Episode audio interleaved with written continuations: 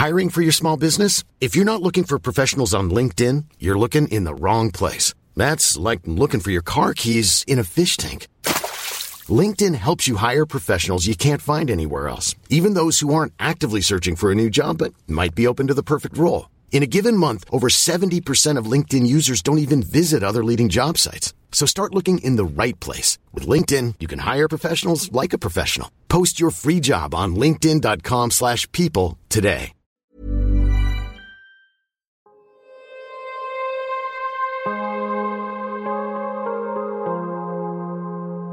Vores mentale sundhed er nedadgående, og det er til trods for, at vi aldrig har været rigere, aldrig har haft flere muligheder og aldrig har levet længere. Det skal vi selvfølgelig tale højt om, så vi kan blive klogere på, hvordan vi får det bedre. Podcasten her handler om, hvordan vi kan lykkes med at være gladest og friest muligt i det ene, ofte ret travle liv, vi har. Og den handler om, hvordan vi kan lykkes med at være både professionelt ambitiøse og passe på os selv på samme tid. Jeg taler med eksperter og privatpersoner om alt det, der fylder inde i os. Min erfaring er, at når vi taler højt om de ting, så opdager vi, at der er mange andre, der bøvler med de samme ting. Og jeg tror virkelig på, at vi kan lære af og inspirere hinanden ved at dele vores sårbarheder, erfaring og viden. Så velkommen til Vores Mentale Sundhed, en Mindcare Collective podcast. Jeg håber meget, at du vil lytte med, og at du følger med på min Mindcare Collective profil på Instagram, hvor jeg hver dag deler indhold til refleksion, motivation og inspiration. Jeg hedder Lea Helmand. Velkommen til det andet af mine to nytårs highlight afsnit. Jeg startede Mindcare Collective i december 2021, og min podcast her, den har været i luften siden februar 2022. Og med de her to nytårsafsnit, så har jeg altså 90 afsnit i luften af vores mentale sundhed. Og det synes jeg da personligt er ret stort. I løbet af de to sidste år har jeg delt rigtig meget indhold på min Mindcare Collective profil på Instagram. Faktisk har jeg mere eller mindre hver dag delt noget, og det har været indhold, der har baseret sig på viden, studier, på eksperters udsagn, men det har også handlet om mine personlige og ærlige erfaringer og andre folks personlige erfaringer. Alt indholdet i mit Mindcare Collective univers har haft og har en fællesnævner, og det er selvfølgelig, at det relaterer sig til mental sundhed.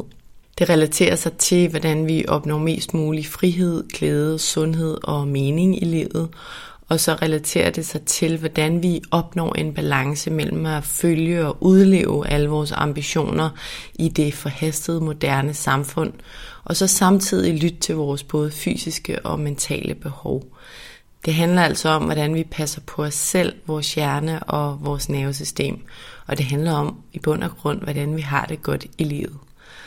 Jeg har glædet mig rigtig meget til at dele de her nytårsafsnit med jer. Det har først og fremmest været en rigtig fed oplevelse at optage dem, fordi jeg har skulle genbesøge en masse af de afsnit, jeg har lavet i løbet af året. Og at lytte til eksperternes guldkorn igen, det har selvfølgelig mindet mig om en masse vigtige ting. Formålet med de her to nytårs highlight afsnit, hvoraf det her er det andet, er selvfølgelig også at minde dig om en masse vigtige reminder. Jeg har altså taget et udpluk af årets ekspertafsnit med, og jeg fortæller kort, hvad kimen, altså essensen var i de her afsnit. Hvad er det, jeg især tog med fra de afsnit? Og hvis du normalt lytter med til vores mentale sundhed, så ved du, at jeg altid til slut i afsnittet beder min gæst om at nævne et par ting, nogle pointer, som han eller hun gerne vil fremhæve som værende ekstra vigtige for jer som lyttere. Altså jeg beder dem om at opsummere, hvad det især er, at vi skal tage med, baseret på deres viden og erfaring. Og de her pointer har jeg altså fundet frem fra de forskellige afsnit og taget med til jer i dag. Så det er altså to nytårsafsnit, der kondenserer en masse vigtig viden fra en masse virkelig spændende, kloge og inspirerende mennesker. Og forhåbentlig kan afsnittet her altså minde jer om en masse vigtige ting i forhold til at have det godt i livet. Og hvis der er nogle afsnit, du endnu ikke har fået hørt, så kan det måske give dig en lille forsmag på, hvad der ligger og venter, som du har mulighed for at dykke yderligere ned i. Eller måske er der et afsnit, du bare får lyst til at genhøre. Med det sagt, velkommen til andet og sidste af min nytårs highlight afsnit, hvor jeg vil tage dig tilbage til en række vigtige gæster og deres vigtige pointer fra sæson 4 af Vores Mentale Sundhed. Inden vi starter vil jeg som altid også lige nævne, at du helt gratis og nemt kan støtte, at der bliver ved med at komme nye afsnit af Vores Mentale Sundhed. Det gør du selvfølgelig først og fremmest ved at dele, at du lytter med derude. Derudover betyder det selvfølgelig også rigtig meget, hvis du rater podcasten, anmelder den og subscriber til den i din podcast-app, hvis du kan lide det, du hører. Du kan også donere et valgfrit beløb til podcasten. Det gør du via MobilePay-nummeret 155503, som du også kan se i tekststykket under afsnittet her. Det er alt sammen med til at støtte, at der kan blive ved med at komme nye afsnit. Tusind tak. Lad os kaste os ud i det. Det første afsnit, jeg vil fremhæve fra sæson 4, det er afsnittet med familieterapeut Rikke Winkler. Vi talte om, hvordan vi kan skabe en hverdag, hvor alle i familien trives bedre, både børn og voksne. Egentlig talte vi om, hvordan vi kan reducere konflikter og styrke samarbejdet mellem forældre og børn. Og sagen er, at hverken børn eller voksne de ønsker konflikter, men ofte så har vi konflikter i hverdagen, fordi vi som forældre er trætte og mangler overskud, og vores børn er også trætte. Og de gør ikke altid, som vi ønsker os, at de vil gøre. Men børn gør trods alt deres bedste, og sagen er, at der er rigtig mange små greb, vi kan gøre brug af for at undgå, at vi eskalerer og forværrer de små konflikter i hverdagen. Og jeg har selvfølgelig det her emne med, fordi hvordan vi har det i familien påvirker, hvordan vi har det humørmæssigt. Vi kender alle sammen det der med, at vi har haft nogle konflikter, og så påvirker det vores dag. Altså har der været konflikter om morgenen, så går vi ud af døren med en klump i maven eller frustration. Og hvis vi undgår konflikter, så ja, har vi det bedre og er gladere. Og i det her afsnit med Rikke Winkler, der taler vi altså om, hvad det grundlæggende er, børn ønsker sig. Vi taler om de grundsten, vi skal huske på i opdragelsen, og også de grundsten, vi skal huske på for at styrke børns selvværd og skabe glade og mentalt sunde børn. Så hvis du er forældre eller snart skal være det, så kan jeg virkelig anbefale dig at lytte med til afsnittet med Rikke Winkler.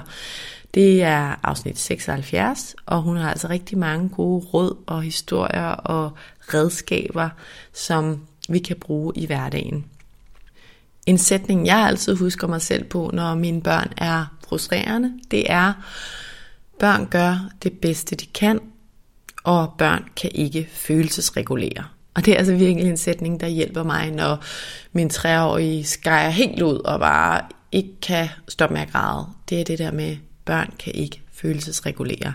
Og hvis de selv måtte bestemme, vil de nok heller ikke ligge der og græde. De vil nok bare hygge sig. Så det er altså sådan noget, der lige kan få mig til at trække vejret dybt og være sådan, det er rigtigt, du får lige en krammer. Rikke, hun afslutter afsnit 76 med de her ord. Punkt 1, det er måske, du spørger dig selv, hvad er det vigtigste for mig mm. i virkeligheden. Altså, så det ikke er noget, jeg definerer, hvad der er det vigtigste for dig i dit familieliv lige nu, der hvor du er, eller dit liv som forælder. Øh, og så tror jeg, det er at tage sig kærligt af sig selv. Øhm, tage sig det, der er i, øh, i mig. Øhm, møde mig selv med, med venlighed og forståelse. Med medfølelse. Mm. Øhm, når vi gerne vil, vil, vil skælde mindre ud, så er, altså på vores børn, så er vi også nødt til at skille os selv mindre ud. Og det, som jeg synes, der er så interessant, som noget af det, jeg har lært gennem årene, det er, at, at uanset om skæld ud kommer indefra eller udefra, hvis uanset om der er nogen, der skælder dig ud, eller du selv skælder dig selv ud, så er reaktionen den samme i dit øh, nervesystem, nemlig at det bliver presset, og det går i, øh, i øh, forsvarsposition, i fight, fly and freeze mode. Øhm, så det at lære at stoppe med at skille sig selv ud og møde sig selv med venlighed, når jeg har, når jeg har fejlet. Når jeg synes, jeg har fejlet. Man kunne også godt sætte fejlet i citationstegn. Ikke? Når jeg synes, jeg har dummet, når jeg, kan jeg så møde mig selv med venlighed? Mm. Kan jeg tale pænt til mig selv? De fleste, mange vil sige, øh, nej, det kan jeg ikke. Og det kan man jo på sin vis ikke gøre for, at man ikke kan, men man kan begynde at øve sig på det. Altså, og det her spørgsmål vil jeg sige sådan til min veninde, hvis hun ringede og sagde, at jeg kommer til at råbe mine børn og sige, nu skal du æde med en falde i søvn. Vil jeg så sige til hende, du burde aldrig have fået børn. Du er godt nok, så nu du smadrer din børns liv. Nej, det vil man jo ikke. Altså, så medfølelse med sig selv, det synes jeg, det... Øh... Og, og nogle gange, hvis man ikke, hvis man ikke man synes, man fortjener det, og det kan godt være virkeligheden, men så kan man faktisk også se det som en genvej til at give noget til sine børn. Hmm. Jeg kan måske gøre det ikke der for min skyld, men jeg gør det for min børns skyld. Kunne ja. det motivere mig lidt? Ja, det kunne det måske godt nogle gange. Og så vil sige, tal med andre forældre om, hvordan det er. Altså tur åben mm. op for, synes du også nogle gange, det er fucking træls. Altså, mm. jeg, jeg tror, jo mere man selv tør åbne op, jo mere vil man møde øh, øh, andre forældre, som også siger, åh oh, gud, har du det også sådan? Fedt nok. Ej, jeg troede, jeg var den eneste, der kom til at råbe af mine børn, ikke?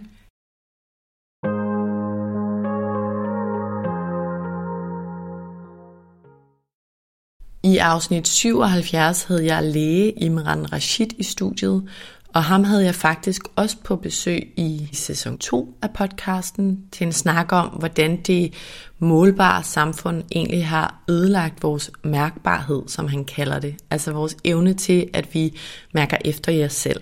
Det tror jeg, at mange af os kender, at vi løber så hurtigt og måler så veje, sådan at vi faktisk stopper med at være særlig gode til at mærke efter i os selv, i vores krop og i forhold til, hvordan vi har det. Det er det, vi fokuserede på i sæson 2, da jeg havde Imran og Rashid med, men i afsnit 77 her fra sæson 4, der stillede vi skarpt på noget andet, nemlig på et emne, der er ultra relevant for tiden, nemlig på, hvad skærme, sociale medier og algoritmer gør ved vores og vores børns mentale sundhed. Det er personligt et emne, der skræmmer mig ret meget, og jeg synes, det er rigtig vigtigt, at vi taler højt om det, og derfor er Imran Rashid selvfølgelig med podcasten til at tale om netop det her emne. Det, der er udfordringen med skærme og algoritmer og sociale medier, det er, at vi endnu ikke kender de reelle langsigtede konsekvenser for, hvad det gør for os mennesker. Men der er mange indikationer på, at det bringer virkelig mange uhensigtsmæssige konsekvenser med sig, både i forhold til vores fysiske og vores mentale sundhed. Og det taler vi altså om i afsnittet. Vi taler om, hvordan skærme og algoritmer og sociale medier påvirker vores kognition, vores søvn, vores trivsel, vores selvværd, for de påvirker faktisk alle tingene. Det er der i hvert fald rigtig meget, der peger på. Og grundlæggende tager skærmen os væk fra rigtig mange af de ting, som vores krop og hjerne helt evolutionært higer efter. Og det kan, når hverdagen ræser dig ud af, være nemt at ignorere, hvad skærmen og sociale medier og algoritmer faktisk gør ved os, fordi mange af konsekvenserne er langsigtede, og når vi er i det, så gør vi jo bare det, der er nemt for os. Men den lange sigt er trods alt også rigtig vigtig, fordi vi vil jo rigtig gerne have det godt på lang sigt, og vi vil gerne have, at vores børn har det godt på lang sigt. Og som jeg ser det, så er sagens kerne jo ret simpel at forstå. Altså skærme gør ikke noget godt for vores søvn, faktisk påvirker det vores søvn negativt. Skærme og sociale medier og algoritmer tager os væk fra fysisk aktivitet, den tager os væk fra fællesskabet i den virkelige verden, og den gør sammenligningstriggers synlige for os konstant. Og vi ved godt, at det vi ser på sociale medier, det ikke er sandt. Det tror jeg alle ved. Men det kræver bare rigtig mange mentale ressourcer og hele tiden sige det til sig selv. Det jeg ser er ikke perfekt. Og hvis man konstant dagen lang bliver ramt af de her sammenligningstriggers, så er det bare uundgåeligt ikke at blive påvirket af dem. Så der er rigtig mange elementer på spil, der altså er relevante at tage højde for i forhold til vores mentale trivsel. Så lyt med til afsnit 77, hvis du vil høre mere om skærme, algoritmer og mental sundhed. Jeg synes i hvert fald, emnet er virkelig vigtigt at tale højt om. Imran han afslutter afsnittet med de her ord. Voksne er børn med dankort.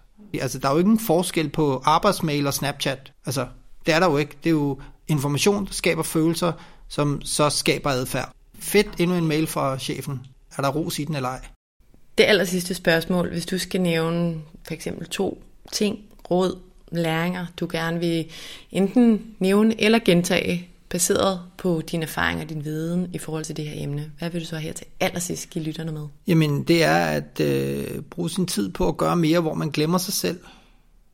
sammen med øh, mennesker, man gerne vil bruge tid sammen med, og hvor at man oplever følelser, som man både ønsker, men som man også har brug for. Og det skal man jo lige være bevidst om, det der med, hvad man egentlig har brug for, ikke? Jamen, du ved godt, hvad du har brug for. Hvis du lukker øjnene og tænker på det, der betyder mest for dig, så vil det typisk være koblet op på et savn. Øh, efter, og det kan være et biologisk savn, ikke? du kan jo godt øh, være tørstig, men så har du brug for at drikke noget vand, men det er næppe det, du tænker på, hvis det er det, der betyder mest for dig. Så vil det være mennesker, du måske tænker, øh, jeg har brug for den eller de mennesker. Hvorfor? Fordi de betyder mest for dig. Og der tror jeg bare, at livet bliver meget lettere på en eller anden måde, når man kan begynde at aligne de behov, man har, som er indenfra styret, med, den, med det fokus, man har, når man åbner øjnene igen. Hmm. Hvad bruger du din tid på, og hvad kunne du godt tænke dig at bruge din tid på? Når tankerne om, hvad vi godt kunne tænke os at gøre, og følelsen af det, der gør os glade og trygge og tilfredse, når de to ting de kommer tættere på hinanden, så tror jeg, at vi begynder at få et bedre liv. Ja, så vi skal forene forudsætningerne med de her målsætninger. målsætninger.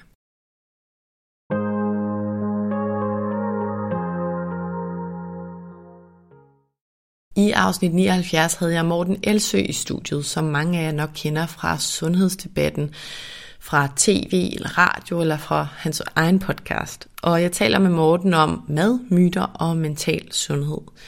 Jeg ved, at mange er interesseret i, om specifikke madvarer kan kobles til mental sundhed. Mortens korte svar på det, det er nej. Det handler ikke om specifikke madvarer, men om specifikke kostvaner eller kostmønstre. Morten han fortæller om, hvad det er for nogle kostvaner, vi bør fokusere på, hvis vi gerne vil passe på vores mentale sundhed og på vores fysiske sundhed i øvrigt. Og han svarer også på, hvordan de her ting de hænger sammen, altså fysisk og mental sundhed. For de hænger sammen. Vi er også inde på det her emne omkring myter i afsnittet. Morten han forsøger at aflive nogle myter, der relaterer sig til sundhed, og i den forbindelse taler vi også om, hvor vigtigt det er, at vi forholder os kritisk til det, vi hører om sundhed, især på sociale medier. Og det synes jeg er en virkelig vigtig pointe, fordi der bliver sagt så meget på sociale medier, og der er mange, der hævder noget, uden rigtig at have belæg for det. Og det er farligt, hvis vi pludselig begynder at leve efter noget, bare fordi vi har hørt det en del gange, for eksempel på sociale medier. Og det er jo også nemmere for os at tro på det, vi allerede lidt i forvejen tror på. Det er sådan en selvforstærkende bias. Og på den måde kan sådan nogle informationsloops, der foregår i medier og på sociale medier, være rigtig overbevisende. Og altså, sundhed er jo svært at navigere i, især når så mange mennesker frit på internettet og på diverse medier kan formidle deres egen holdning til sundhed, uden at det nødvendigvis bygger på fakta eller evidens. Så lyt med til afsnittet med Morten, hvis du også gerne vil høre om, hvad det er, vi skal have i baghovedet, før vi tror på et eller andet sundhedstip eller råd, vi hører online. Og hvis du vil høre om mad og myter og mental sundhed helt generelt, så er det altså ja, det her afsnit, du skal lytte med til. Morten Elsø, han afslutter afsnittet med de her ord. Folk, der gerne vil gøre noget ekstremt med deres mad, de laver tit sådan, at alt det her det er forbudt, og så må jeg kun spise mm. det her. Og så bliver der lavet nogle fortællinger også om, at jamen, en fødevare, som indeholder sukker, den får din insulin til at stige, og derfor så vil du tage på, også selvom du ikke er i kalorieoverskud. Noget, som ikke passer. Men det er der rigtig mange, der, der tror på.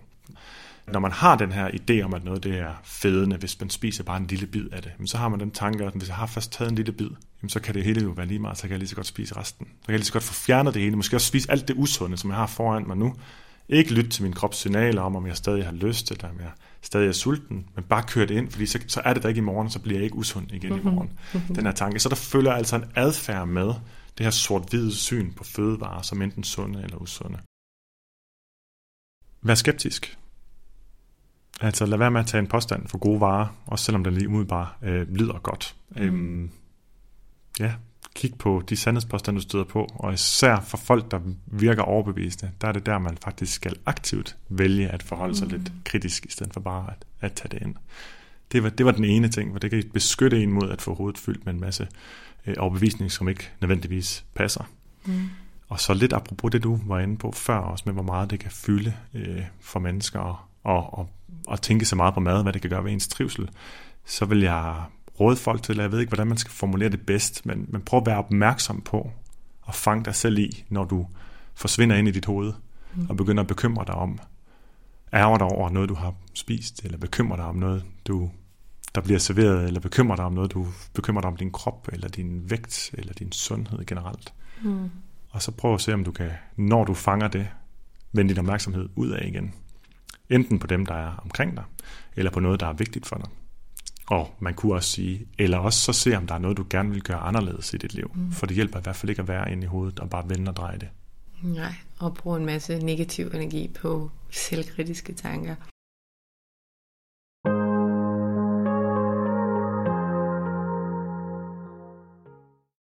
I afsnit 81 havde jeg Henriette Clayton i studiet, og hvis du synes, at det med personlighedstyper er spændende, så skal du altså lytte med til det her afsnit, som faktisk er delt op i to, fordi det blev så langt. Vi gennemgik nemlig enagrammet, som er en personlighedstype model, og vi gennemgik dets grundelementer, og så gennemgik vi selvfølgelig enagrammets ni typer. Vi gennemgik deres svagheder eller udfordringer i livet, man kan også kalde det deres udviklingsområder, og vi gennemgik deres styrker selvfølgelig. Og sagen er, at der kan være en kæmpe gave i at kende sin egen personlighedstype. Og det kan også være en gave at kende til andre folks personlighedstyper. I hvert fald i forhold til de mennesker, man er tæt på. For sagen er, at hvis man kender og forstår og accepterer sin personlighedstype, så kan man opnå mere frihed og glæde i livet. Simpelthen fordi man så forstår, hvilke briller, så at sige, man ser livet igennem. Og man forstår, hvilke briller andre ser livet igennem og ser verden igennem. Og det kan altså skabe en ret fin forståelse og accept. Og min erfaring er i hvert fald, at det virkelig kan være en øjenåbner i forhold til, hvordan man ja, tilgår livet, og i forhold til at forstå, hvorfor man bliver ked af det, når man bliver ked af det, i forhold til at forstå, hvornår og hvorfor man bliver provokeret af andre mennesker, og ting som det, som vi jo alle sammen møder i vores hverdag. Så den her forståelse af sin egen type, den, den skaber altså en, ja, en overbærenhed, både i forhold til sig selv og i forhold til andre, hvis man i hvert fald vælger at acceptere den her forståelse. Og det kan der altså i min optik være en kæmpe gave i at gøre. Henriette, hun er virkelig god til at forklare de ni personlighedstyper, og vi kommer også ind på, hvordan man kommer op i højere bevidsthedsniveauer, som det hedder, i forhold til sin type. Vi taler om, hvorvidt forskellige typer må er bedre sammen i forhold end andre, altså i parforhold. Og så taler vi generelt om, hvordan vi reelt kan bruge den her viden om personlighedstyper til at ja, helt grundlæggende trives bedre i livet. Henriette Clayton hun afslutter afsnit 81 med de her ord. Så det at forstå, hvad er mine sådan stress-trigger, og hvad er det, der virkelig kan både af ydre faktorer, men også af indre faktorer, gøre, at jeg bliver presset. Det, den er super vigtig, fordi vi er nødt til at vide, hvordan vi bliver presset, for at vi kan gøre noget ved det. Og på bagkanten af det, skal vi også gerne vide noget om, hvis nu jeg skulle kunne leve en lille smule mere balanceret, og det tror jeg i virkeligheden rigtig mange mennesker længes efter. Hvad skal jeg så være opmærksom på? Gør dig selv den tjeneste at lære at holde af det menneske, du er. Øh, øh, der, der mangler ikke noget. Du er ikke forkert. Du er, øh, du er præcis så god, som du skal være, eller god nok. Du er fuldt valideret. Øh, men fordi vi giver det så meget modstand, øh, fordi vi ikke helt tror på det, øh, så giver vi ikke os selv den accept og kærlighed, vi egentlig har brug for. Øh, det er den ene ting. Den anden ting er, øh, jeg tror på, at mennesker altid gør det bedste, de har, med det bedste, de kan med det, de har til rådighed. Hmm. Det kan godt være svært at se, og især når vi kigger ud i verden, hvor der foregår nogle vilde ting. Men det tror jeg virkelig på.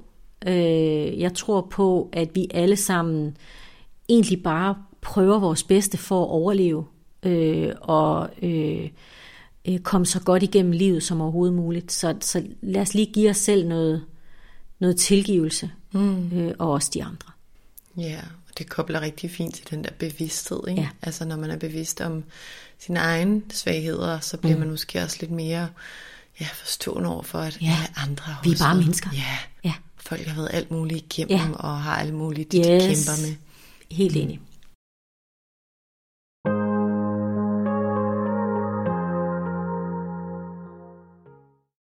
I afsnit 82 stiller jeg skarp på endnu en ting, jeg mener er helt essentielt for vores mentale sundhed. Og jeg tør godt sige, at det ikke øh, kun er mig, der mener det. Det er rigtig essentielt for vores mentale sundhed. Og det er noget så lavpraktisk som vores åndedræt. Jeg læste på et tidspunkt bogen Breath, som jeg også har talt højt om et par gange på Mindcare Collective. Og den kan jeg altså virkelig anbefale dig at læse, hvis du er interesseret i åndedrættets potentiale. Fordi det var i hvert fald for mig en virkelig øjenåbnende bog, og den var ret nem at gå til. Og faktum er bare, at der er et kæmpe potentiale i vores åndedræt, så mange af os ikke kender til, og måske ignorerer, eller i hvert fald tager for givet. Sagen er nemlig, at åndedrættet er tæt, tæt koblet til vores nervesystem, og dermed også til vores mentale sundhed. Og vi kan gøre så meget ret nemt i forhold til vores åndedræt for at få det bedre i livet. Og det er der mange, der ikke ved. Der er faktisk rigtig mange, der trækker vejret forkert, eller i hvert fald uhensigtsmæssigt i forhold til sundhed. Eller man kan i hvert fald sige, at der er mange, der kunne trække vejret bedre, for at vinkle det lidt mere positivt. Nogle vigtige elementer i forhold til en sund vejrtrækning, det er, at vi trækker vejret gennem næsen, ikke gennem munden, som mange gør. At vi trækker vejret langsomt. At vi trækker vejret helt ned i maven, som man siger. Faktisk er det helt ned i lungerne, vi skal trække vejret, for det er der alveolerne sidder, som ilter kroppen. Og det er vigtigt, at vi fokuserer på vores udånding, når vi trækker vejret. Og det taler jeg altså meget mere om i afsnit 82, hvor jeg har de to vejrtrækningseksperter, Melte Nygaard og Lotte Porup i studiet. Vejrtrækningen er i øvrigt også et af de emner, jeg stiller skarpt på i mit 8 ugers online forløb, mit Mindcare Academy, som du kan læse meget mere om og købe på min hjemmeside. Men du kan altså starte med at lytte til afsnit 82, hvis du synes, at åndedrættets potentiale er et spændende emne. I sæson 2, der havde jeg Stig Pryds i studiet. Han fortalte også om åndedrættet, men han fortalte især om det i forhold til sin egen historie med psoriasisgigt. Han var i enorme smerter, tog en masse medicin og var faktisk ved at springe ud foran et tog, fordi han havde det så dårligt. Og han fortæller, hvordan åndedrættet var et af de elementer, der gjorde, at han er her i dag, at han har det meget bedre, og at han nærmest ikke tager noget medicin. Det er en ret vild historie, Stig han har, og den kan du altså genbesøge, hvis du lige går tilbage til sæson 2 af vores mentale sundhed. Men i afsnittet med Lotte og Malte, der bliver der afsluttet med de her ord. Noget af det, jeg allerførst lærer mine klienter, det er at dyrke noget bevidsthed om vejrtrækning. Jeg taler rigtig meget ind i, at alene åndedrætsbevidsthed eller vejrtrækningsbevidsthed er halvdelen af arbejdet. Øhm, Så noget af den, øh, det hjemmearbejde, jeg giver med hjem, det er at prøve at observere, hvordan din vejrtrækning opfører sig i forskellige situationer. I forlængelse af det, så er første step for mig også at lære en klient at, når det sker, lukke øjnene, observere vejrtrækningen ind og ud. Mærk, hvordan temperaturen er. Mærk, hvor luften strømmer hen. Undersøg den som en videnskabsmand. Alle sådan nogle små ting. Og det, det kaldes i virkeligheden mindful breathing. Mm. Men det er så vild en teknik, når der er kaos øh, eller stress på, øh, uden faktisk at gøre noget ved vejrtrækning. Nu taler vi om alt muligt, vi skal gøre i dag. Præcis, Men rigtig godt. det er ja. så vild en øvelse. Øhm, så, så det tror jeg, jeg vil... Øh, jeg tror, det er de to, jeg vil. Mm. Ja. Det hænger sammen, men Mm. lad os sige, det er to. Tak.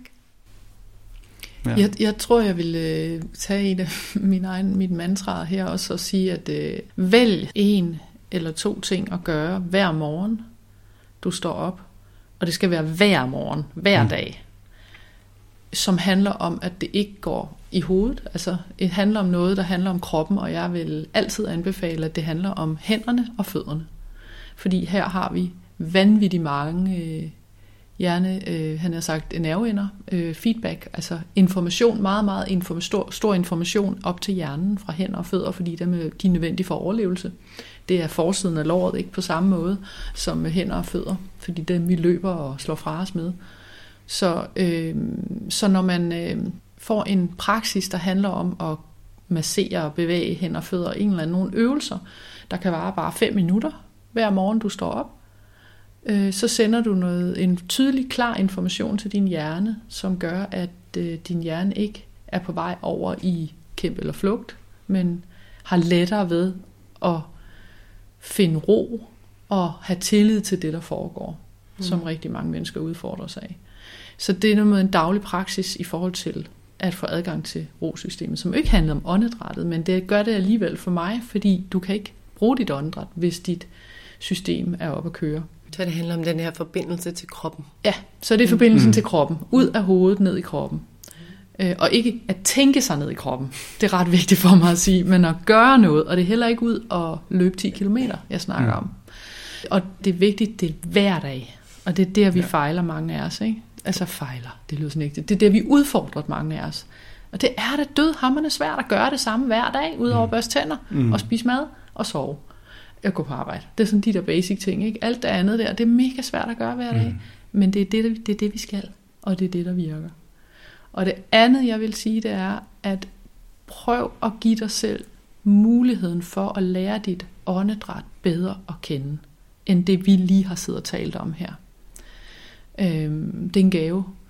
Så øh, det er en gave for at navigere i livet, mm. og finde, finde ud af, hvordan din vej er, og hvordan du i godsøjen overlever eller lever på bedste vis og finder glæden. Så lær, find, find en vej, øh, om det er Malte, om det er mig, om det er en af de 500 andre, der findes derude, som mm. laver alt det her. Jeg er ligeglad.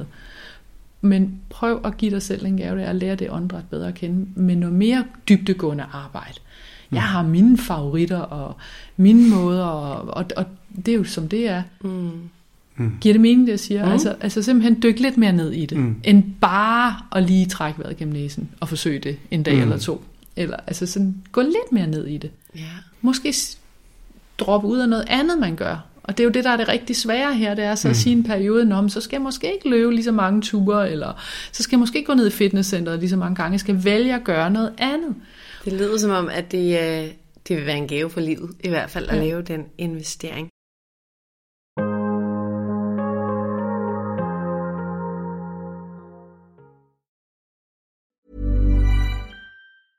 Jewelry isn't a gift you give just once. It's a way to remind your loved one of a beautiful moment every time they see it. Blue Nile can help you find the gift that says how you feel and says it beautifully with expert guidance and a wide assortment of jewelry of the highest quality at the best price. Go to BlueNile.com and experience the convenience of shopping Blue Nile, the original online jeweler since 1999. That's BlueNile.com to find the perfect jewelry gift for any occasion. BlueNile.com. Quality sleep is essential. That's why the Sleep Number Smart Bed is designed for your ever evolving sleep needs. Need a bed that's firmer or softer on either side? Helps you sleep at a comfortable temperature? Sleep Number Smart Beds let you individualize your comfort so you sleep better together. JD Power ranks Sleep Number number 1 in customer satisfaction with mattresses purchased in-store. And now, save 50% on the Sleep Number limited edition Smart Bed for a limited time. For JD Power 2023 award information, visit jdpower.com/awards. Only at a Sleep Number store or sleepnumber.com. I afsnit 84 taler jeg med Louise Sparf og Mirja Bang, to kvinder fra erhvervslivet, der til daglig arbejder med ledelsesrådgivning om, hvordan vi passer på medarbejders mentale sundhed i det moderne forhastede liv. Vi taler om, hvordan vi passer på vores hjerner helt grundlæggende, og vi taler om, hvorfor det er afgørende at forstå, at vi kan blive mere effektive og trives bedre i livet, hvis vi reelt forstår grundvilkårene i vores hjerne. Mirja og Louise, de ved rigtig meget, både om hjernen og om bæredygtig ledelse, altså om, hvordan vi får medarbejdere og ledere til at trives på arbejdspladsen i det her liv, hvor der rigtig ofte er rigtig travlt på arbejdet, og det kan du altså høre om i afsnit 84. Vi taler også om, hvorfor vi er nødt til at ændre, hvordan mange ledere agerer i virksomheder, hvis vi vil passe på medarbejdernes mentale sundhed. Og det her emne er jo enormt vigtigt, fordi der i dag er så mange, der får stress eller brænder ud. Og det er vi simpelthen nødt til at gøre noget ved. Og det kræver, at vi som medarbejdere og som ledere gør noget andet, end vi plejer. Og det er netop de ting, vi bringer på bordet i afsnittet, for der er brug for, at vi lavpraktisk passer på vores hjerne i hverdagen. Der er brug for ledere, der tør indrømme deres fejl. Der er brug for ledere, der er empatiske og som lytter, som holder pauser, og som lader deres medarbejdere få pauser, blandt andet. Grundlæggende har vi brug for ledere, der fokuserer på det hele menneske, frem for kun på KPI'er og på resultater. Jeg er fuldstændig overbevist om, at det her emne omkring mental sundhed i virksomheder kun bliver mere og mere relevant de næste mange år. Og hvis du allerede nu vil dykke ned i det, så kan du altså lytte med til afsnit 84 af podcasten, der bliver afrundet med de her ord. Må jeg prøve at koble det hele på en med et ord? Prøv. det er fordi, jeg arbejder med det her med en opgavetank. Mm-hmm. Altså ligesom vi har, hvis vi ikke drikker vand, så dehydrerer vi. Så vi bliver nødt til at drikke noget vand. Vi kan ikke styre det vand, der kommer ud af vandhanen. Men vi har også en opgavetank. Vi kan ikke styre, hvor mange opgaver der er i tanken. Der vil altid være flere opgaver i det her samfund, sådan som vi har bygget det op, end vi kan håndtere det. Det kan være, der kommer noget teknologi, der kan hjælpe os med at, mm. At styre den på et tidspunkt. Det vi kan, og der er vi tilbage til det her med at skabe tid og tage ansvar, vi kan styre, hvad vi sender ud i vores opgave, vandhanen, vores opgavehane. Mm. Så som leder har du jo et ansvar for at være et form for filter for, at der kommer for meget opgaver, for mange opgaver ned i teamets tank.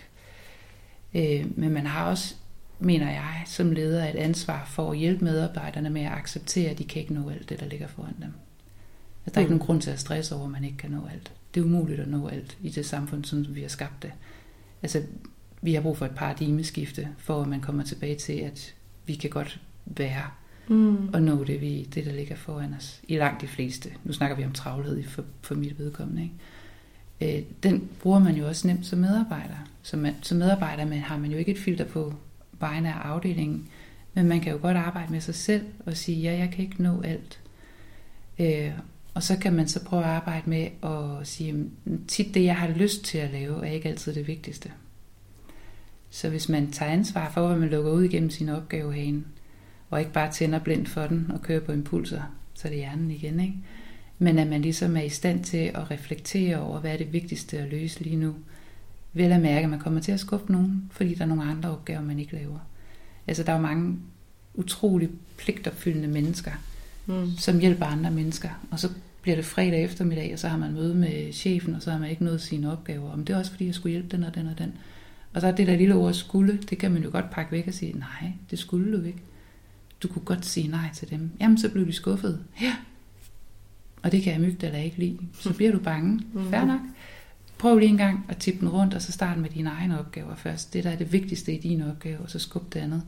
Så lederne og medarbejderne har noget der, men strukturelt i virksomheden. Så den der med at, at hjælpe organisationen med at tilpasse tanken. Mm. Hjælpe hinanden med det. Nu var det bare en, nu greb jeg bare ja. den, fordi jeg synes, den er så vigtig. Den er, ja. Det er sådan lavt, lavt hængende ja. frugt. Der findes en, en masse andre. Så hvis man kan hjælpe folk med at, at være opmærksom på sin opgavetank, mm. og det man sender ud igennem vandhanen, så tror jeg faktisk, man kan meget på alle tre niveauer. Mm. Jeg arbejder jo rigtig meget med, nu kalder vi det bæredygtigt her. Det ord, jeg bruger, er regenerativt. Det er, at vi sikrer os, at vi har virksomheder, der øh, kan genopbygge sådan så vi ikke bare, og jeg kan godt lide det med tanken, for det er egentlig den samme metafor, at vi ikke dræner vores batterier fuldstændig. At mm. vi sikrer os, at vi hele tiden, hver gang vi tager noget, sørger for, hvad det der skal ind. Er det benzin på motoren? Om det er den menneskelige, eller det aftryk, vi sætter som virksomhed ud øh, i verden. Det, de principper kan egentlig fungere strukturelt som nogle nye bærende principper for virksomhedsstyring eller virksomhedsledelse, som handler om at vi er forbundet. Mm. At der er en samhørighed. Øh, at vi ikke bare kan bruge løs af de ressourcer, der er i verden, uden at sikre os, at vi giver noget tilbage. Og det er en del af hele den sådan cirkulære tankegang om, mm. at og vi bliver bedre til det, og det ligger i det bæredygtige af. Men lige nu er det sådan meget sådan en, vi neutraliserer ting, eller sådan, vi er nødt til på en måde at få skabt noget mere. Mm. Så det regenerativ kommer med nogle principper, taget fra naturen, om diversitet og forbundethed. Øhm, og en del af det er også energi. Alt inde i organisationen af energi. De mennesker, der er der, de fodaftryk, den måde, vi taler til hinanden på, både bag lukkede døre og sådan noget. Alt det der sætter sig ind i organisationen. Men hvis vi skal starte et sted, både som medarbejder, som leder og som virksomhed, kan vi kigge på energien. Sikrer vi os, at der er et positivt overskud? Er der en god energi? Er der en god mm. synergi? Fordi du kan mærke det. Har I det givet med, trådt ind i nogle virksomheder, så er det sådan, der er, der er sådan mærkt, og der er sådan, ja. uh, ikke? Altså, du kan ja. mærke den der. Og den følelse sætter sig i medarbejdere. En, med, en leder, der går hastigt rundt, der kommer til at råbe en eller anden, og sådan noget. det forplanter sig i mm. organisationen. Mm. Så energien i tanken om, at hvis vi dræner noget og bruger det, vi må gerne bruge, vi må gerne skifte ud i den der energitank, men hvad skal der til for at fylde den op? Mm. Og det, der skal fylde mig op, er anderledes end det, der skal til for at fylde jer op. Men jeg er nødt til at starte med mig selv af at vide, hvad, hvad betyder det for mig? Øh, og jeg har, for mig, når vi så taler balance, er det det der med, når jeg så har lært, når mit vippebræt går lidt ned til den her side, og sige, det er okay, mm. fordi det har jeg gjort bevidst, der er nogle deadlines, der er nogle ting, der skal nås, men hvad skal der så til for at nivellere det? Og man må gerne, det er aldrig perfekt balance, men det er den der med, at vi ved, hvad der skal til for mig personligt, sådan så når jeg går på arbejde, mm. så er jeg med til at sikre, at fællesskabet har det godt, at vi har, at, at det der kollegaskab, som vi manglede så sindssygt under corona, som har slidt meget på folk, mm. som vi stadigvæk ser som nogle efterdønninger af, det er jo fordi, at vi er sociale væsener. Så det arbejdspladsen også skal kunne, det er at give plads til det, mm. og ikke tage den del ud. Så noget med at kigge på energierne og bruge de principper, som er de modsatte til de scientific management principper, som Taylor indførte i 1910, som stadig fylder nu, når krisen krasser, så er det sådan noget kontrol, mm. opfølgning, effektivisering, maksimering. Altså så vi bruger vi stadigvæk de der scientific management principper, hvis vi kan erstatte det med noget, der er mere givende og bærende og nærende for organisationen. Så det jeg hørte dig sige, at hvis man skal tage det helt over i sådan et uh, well-being ord, så er det jo selvomsorgen, men det der ja. med faktisk at tage sig af sig selv, både som medarbejder, hvad har jeg brug for lige nu for at kunne overskue det, der er foran mig, men også som leder, hvad har lederen selv brug for, hvad fylder lederen op, men også hvad fylder teamet op, og hvad giver ja. plads til energi, og på virksomhedsplan også at give medarbejderne, både ledere og dem underlederne, plads til at fylde sig selv, fylde sig selv og ja. acceptere det. Og det jeg hører hos dig mere af den her opgavetank, og egentlig sådan, hos jer begge to hører jeg det her med at anerkende, at der er en uligevægt nogle gange og en ubalance, men der er brug for, at vi sådan prioriterer rigtigt og prioriterer fornuftigt, både på ja, private niveau, men også på ledelsesniveau, og anerkender, at vi kan ikke nå det hele, og vores medarbejdere skal lære at prioritere selv, men kan heller ikke altid nå det hele. Hmm. Tak for at dele. Og det her er jo et kæmpestort emne, men øhm, jeg håber alligevel, at, at lytterne får noget brugbart med.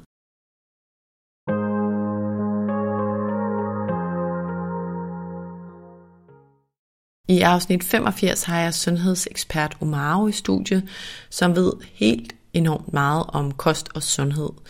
Omaro han fremhæver især en pointe, jeg er også meget optaget af at formidle, som er det her med, at vores samfund simpelthen ikke er indrettet ideelt til det biologiske menneske.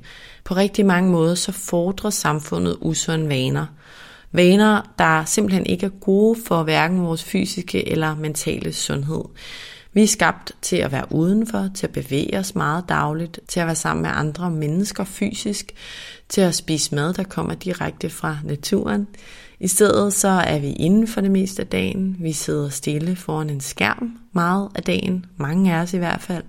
Vi spiser forarbejdet mad, og vi connecter især med folk via medier i stedet for i virkeligheden. Vi taler i afsnittet om, hvorfor det faktisk er ekstremt problematisk og Mao han deler sine tommelfingerregler i forhold til sundhed. Rådene handler om, hvad vi kan gøre helt grundlæggende for at få mere energi i hverdagen, for at få mere glæde i hverdagen, og for at skabe grundlaget for, at vi performer bedst muligt i hverdagen. Noget jeg tænker, at vi alle sammen gerne vil opnå. Og så taler Omaro også om det her med, at vi ikke skal fokusere på sundheden for sundhedens skyld. Vi skal fokusere på sundhed, fordi det har langsigtede konsekvenser. Hvis vi lever på en særlig måde nu, så kan vi altså påvirke, hvor mange år vi har i livet, der er gode, hvor vi ikke har fysiske skavanker, eller hvor vi i hvert fald reducerer risikoen for at få fysiske og mentale i øvrigt skavanker.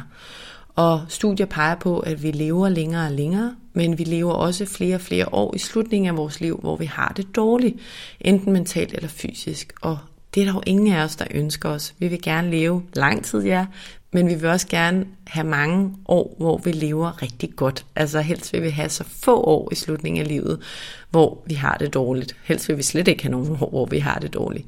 Og det er altså derfor, at vi bør fokusere på sundhed. For at have så få år som muligt, hvor vi har det mentalt og fysisk dårligt.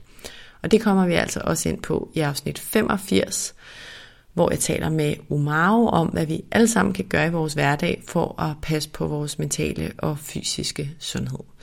Og Umaro han afslutter afsnittet med de her ord. Sådan helt basalt med folk, der spiser levesundt, deres kognitive funktion den er lidt bedre. Deres stressresiliens, den er lidt bedre, når man begynder at måle på det. Så, så der er sådan en meget klar kobling. Ja. Ikke? Øhm, og dermed ikke sagt, at man ikke også skal tage se på sundhed fra et mental vinkel. Hvad er det for en relation, når du indgår i, laver noget, du er glad for, noget, der motiverer dig. Selvfølgelig, de er også enormt vigtige aspekter. Ikke? Men det er også, at jeg siger, at sundhed er ikke målet i sig selv, fordi der er også folk, der, jamen jeg er helt vildt sund og sådan, er du glad? Nej, men du ved, jeg spiser kun grøntsager, jeg spiser mm. kun fisk, og jeg er fuldt motions- og træningsplan lige til prikker. Mit søvnskema, det er perfekt og sådan noget, og du ved, men de siger det ikke med sådan en ah, overglæde. Ikke? Altså, det er klart, det duer jo heller ikke. Mm. Øhm, så sundhed må ikke blive målet i sig selv og tænk sundhed ind i det her informationsperspektiv, eller adfærd, hvordan du spiser og lever og din adfærd. Altså du kan tale pænt og kærligt og motiverende og opløftende og inspirerende til dig selv med det du gør. Eller også kan du tale ret grimt og ubehageligt og ubehøvlet og nedladende og underminerende og sjoflende. Og har vi ikke alle sammen lyst, et ønske om noget mere krams og noget kærlighed i livet på alle mulige planer og niveauer. For så bliver der igen så det med sundhed, vi taler om det som en vej ind i glæde, energi, vitalitet, overskud, noget godt, noget jeg skal gøre, og hvis jeg ikke gør det, eller skal gøre noget, der er forkert, så bliver jeg syg. Selvfølgelig også tænker om på den lange bane. Mm. Sandsynlighed for, at det går mindre godt for dig, er større med en mindre hensigtsmæssig adfærd, men vent om, så det bliver den vinkel, det perspektiv.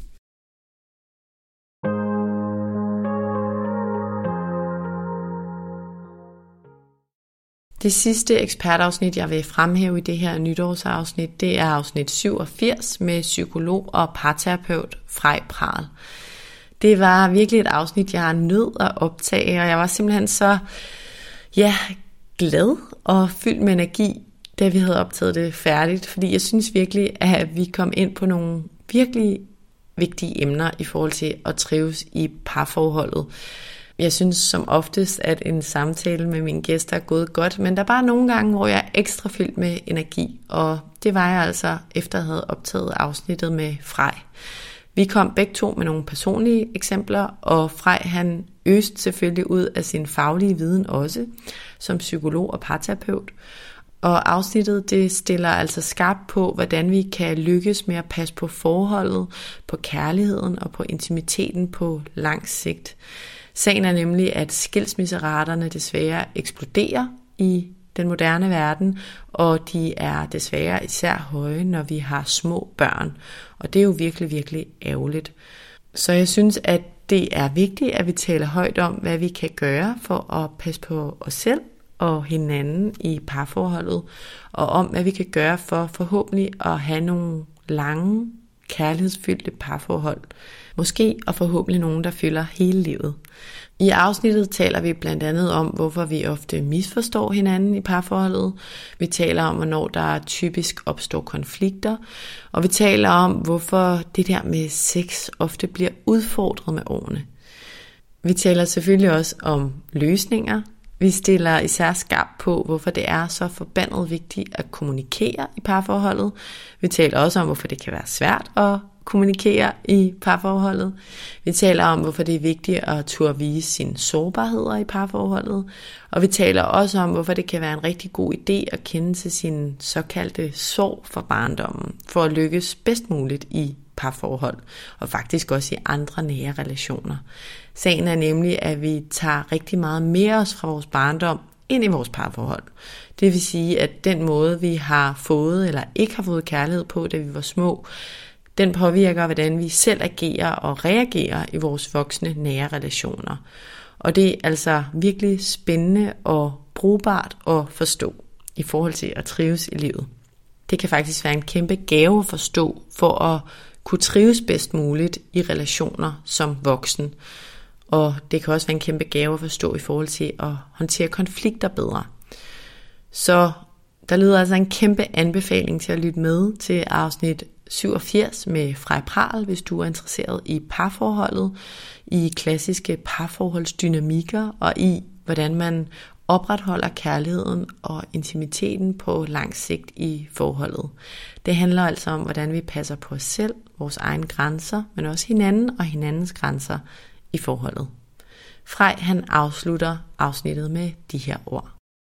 Altså det er igen banalt, men det er at øh, det der med at, øh, at den, den, den dybe og store kærlighed og det, det gode dybe sexliv eller hvad det kunne være, at det kommer af sig selv. At det ligesom bare er noget, vi skal bare, øh, vi, det, det gør det simpelthen ikke. Altså det er en kæmpe myte. Altså vi skal, vi skal være bevidste, eller vi skal gå bevidst til det, vores kommunikation, vores forskellige ting og sager, fordi det er ikke noget, vi har lært særlig mange af os, altså hjemmefra. Så det er noget, der skal øh, trænes, opøves, øh, gøres noget ved, og det er ikke fordi, det behøver at være et kæmpe projekt, hvor vi skal sidde og kuglegrave vores eget sind og vores egen barndom over. Det er overhovedet ikke det, jeg snakker om her.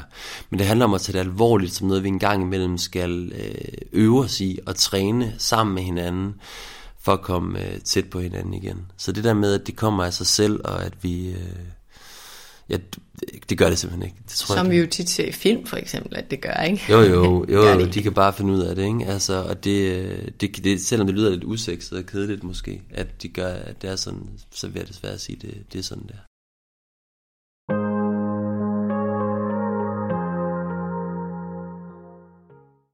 Det var de uddrag af ekspertafsnit, jeg havde taget med til dig fra sæson 4. Udover at jeg har haft en masse eksperter i studiet, også nogen, som jeg ikke har kunne fortælle om i mine nytårsafsnit, for der har altså været lidt for mange igennem til, at jeg kan gennemgå dem alle i de her afsnit, så har jeg jo også haft en række personlige beretninger med i podcasten i år. Og dem vil jeg ikke gå i dybden med her, men jeg vil bare lige kaste en kort kommentar om dem, for personligt er jeg virkelig, virkelig glad for de her personlige beretninger også. Der er så gode til at eksemplificere nogle af de emner og ting, som eksperterne også deler ud om.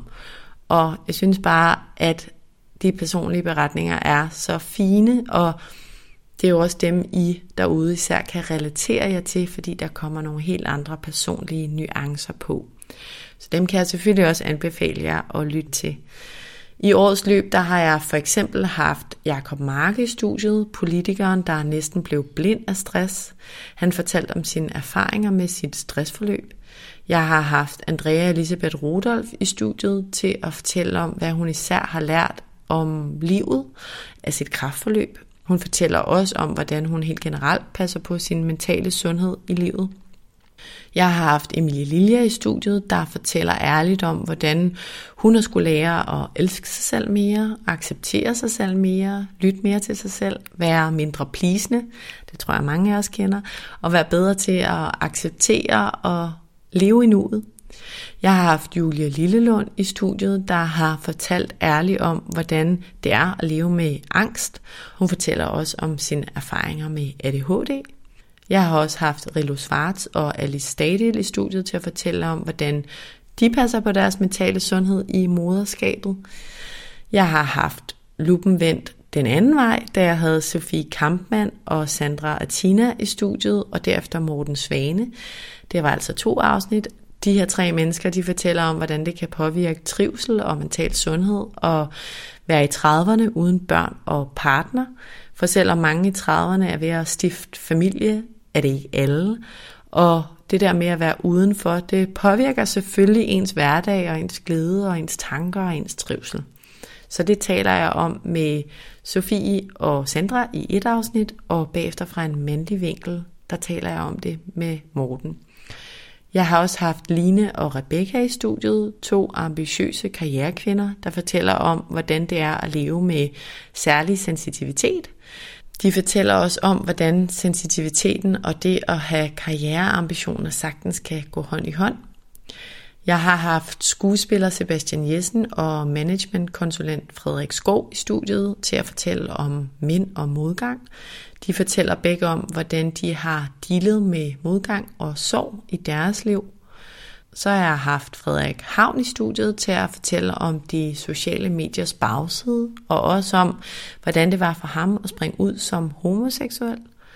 Jeg har haft Naomi i studiet til at fortælle om et forhold med psykisk vold, og om hvordan det at have farlige relationer i livet kan påvirke ens liv og ens trivsel og ens tanker og ens tanker om sig selv og om verden. Det kan nogle gange skabe et forkert billede af virkeligheden, og det kan være rigtig, rigtig farligt med de her dysfunktionelle relationer. Og så er Camilla Kongsbakke i studiet, som har en helt vild historie med kropsterapi, der virkelig eksemplificerer, hvordan krop og sind hænger sammen.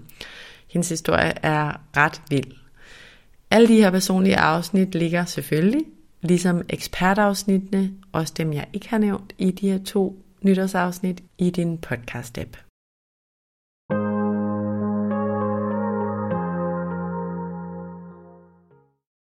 En aller sidste note fra mig her på falderæbet og i forbindelse med årsskiftet og nye ambitioner, eller det betyder det i hvert fald for mange. Vi har de her nytårsfortsæt omkring nytår. Det er de ting, jeg især husker mig selv på, og det er ikke fordi det som sådan skal være en checkliste, men de jeg lige sidder med af, af tanker her og nu i forhold til opsummeringen, det er husk at passe på din søvn. Søvn er så vigtig for dig. Det var jeg også inde på i afsnit 1 af de her nytårsafsnit. Det er også en del af mit online forløb. Søvn er et af de otte emner, jeg dykker ned i. Husk at trække vejret hver dag gennem næsen langsomt. Husk at tage dine pauser i livet.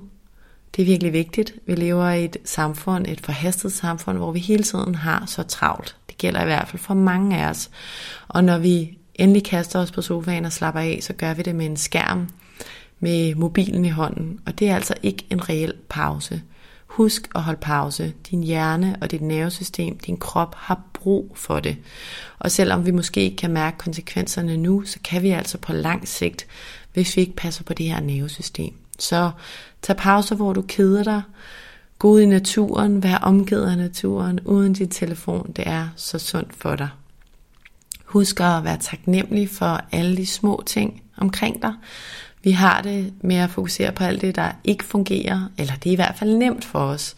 Vores biologiske evner gør, at vi nemt fokuserer på det, der går galt, på faretrusler eller potentielle faretrusler. Så vær bevidst om at fokusere på det, der fungerer. Vær bevidst om at være taknemmelig. Det øh, afføder så gode ting inde i dig. Husk at bevæge dig. Det behøver ikke nødvendigvis være hård fysisk motion, men husk at holde dig i gang. Gå en tur, tag cyklen frem for bilen. Den fysiske aktivitet, den gør dig altså godt. Få noget frisk luft. Husk at spise godt. Det er ikke fordi, du skal være fanatisk med, hvad du spiser, men spis det, der kommer fra naturen. Lad være at spise forarbejdet fødevarer, eller sagt på en anden måde. Det kommer vi jo alle sammen til, når ulvetimen slår til, og vi tager en eller anden fryseret op. Men prøv så vidt muligt at skrue ned for det forarbejdede mad.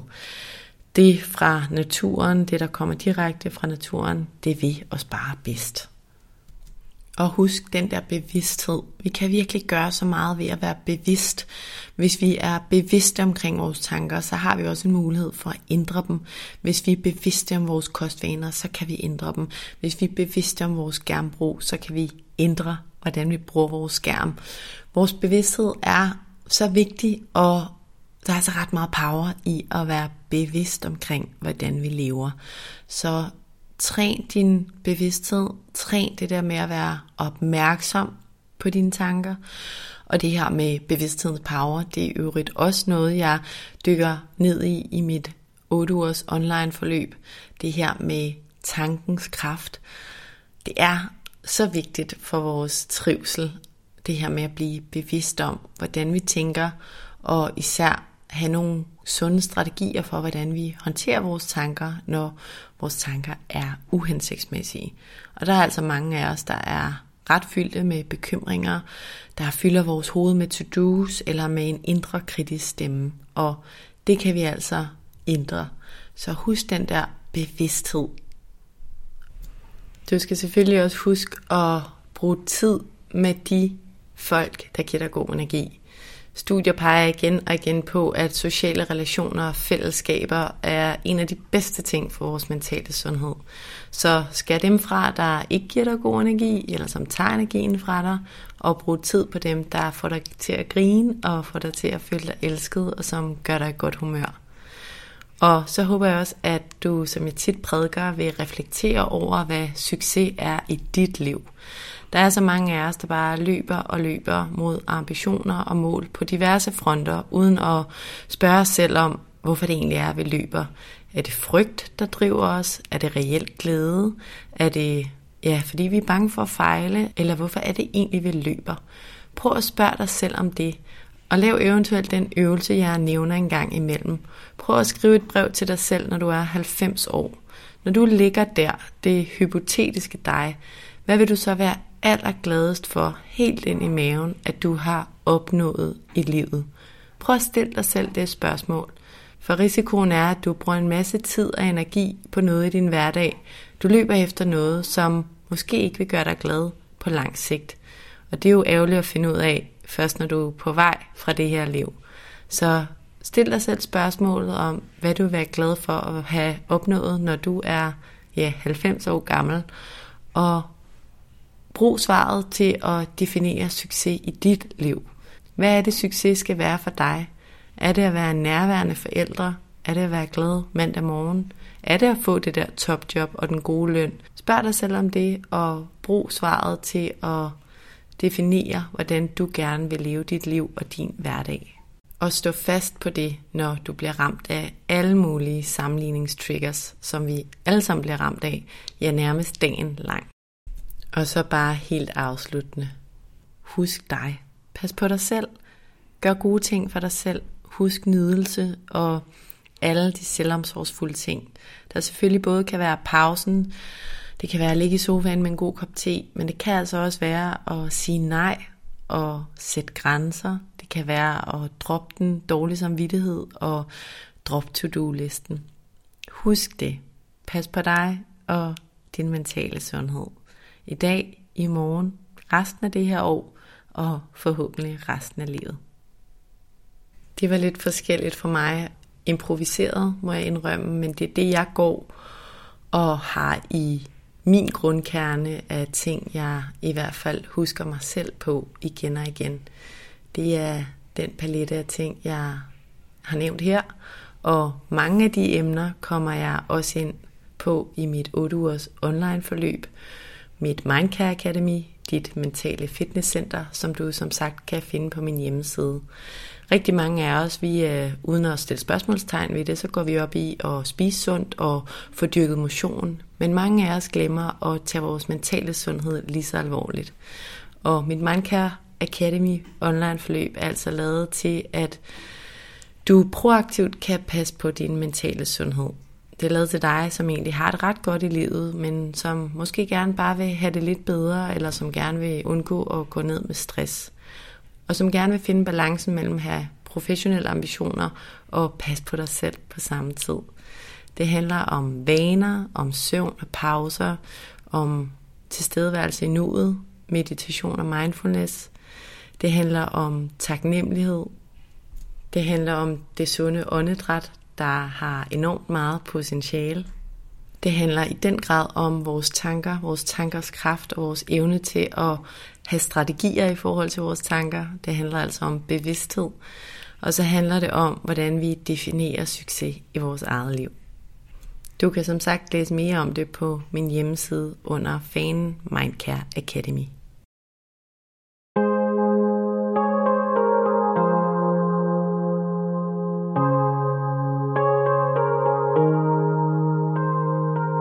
Det var det, jeg havde til dig i det her nytårsafsnit, hvor jeg især er dykket ned i sæson 4 og i, hvad eksperterne havde af guldkorn i sæson 4. Og jeg håber selvfølgelig, at du har taget nogle perspektiver, pointer og gode reminder med dig fra det her afsnit. Måske har du allerede hørt det første af mine to nytårsafsnit, hvor det her jo er nummer to. Men i hvert fald håber jeg, at du har taget noget godt med dig, og Måske er der et afsnit derude, du ikke har hørt endnu, som du har fået lyst til at høre. Eller måske er der et afsnit, du allerede har hørt, som du har lyst til at genhøre.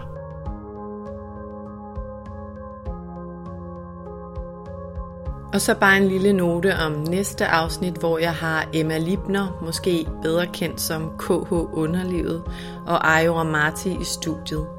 De er eksperter på emnet cyklus, og det er netop det, vi skal tale om i næste afsnit. Emnet cyklus er et både spændende og relevant emne, der endnu bliver talt alt for lidt om i samfundet i dag. I næste afsnit taler vi især om menstruationscyklusen, som cirka halvdelen af alle mennesker har. Og det er et faktum, at den her cyklus påvirker os. Den påvirker vores humør, vores overskud, vores hormoner, vores energiniveau og meget mere. Vi taler i afsnittet om, hvorfor det er relevant, at vi som individer, som virksomheder og som samfund kender meget mere til den her cyklus. Og vi taler om, hvorfor vi ideelt bør indrette ja, både vores liv og arbejdspladser bedre efter cyklusen. Det kan nemlig gavne os alle sammen, både trivselsmæssigt og performancemæssigt. Det emne kan du altså høre om i næste afsnit af podcasten.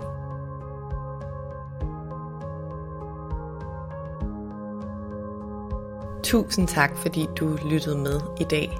Hvis du kunne lide det, du hørte, så husk, at du nemt og gratis kan støtte podcasten ved at dele, at du lytter med på sociale medier. Husk at tagge Mindcare Collective. Det betyder helt vildt meget. Hvis du kan lide podcasten, kan du også støtte den ved at rate eller anmelde den i din podcast-app, og ved at trykke på subscribe-knappen. Så ved du også altid, hvornår der udkommer et nyt afsnit. Det er alt sammen med til at støtte, at jeg kan blive ved med at lave nye afsnit af vores mentale sundhed. Som det sidste vil jeg også bare lige nævne, at du selvfølgelig altid er velkommen til at række ud, hvis du har feedback, idéer eller noget på hjerte, du gerne vil dele med mig. Du kan skrive til mig via min Instagram-profil, Mindcare Collective, eller via min hjemmeside, mindcarecollective.com. Tak fordi du lyttede med.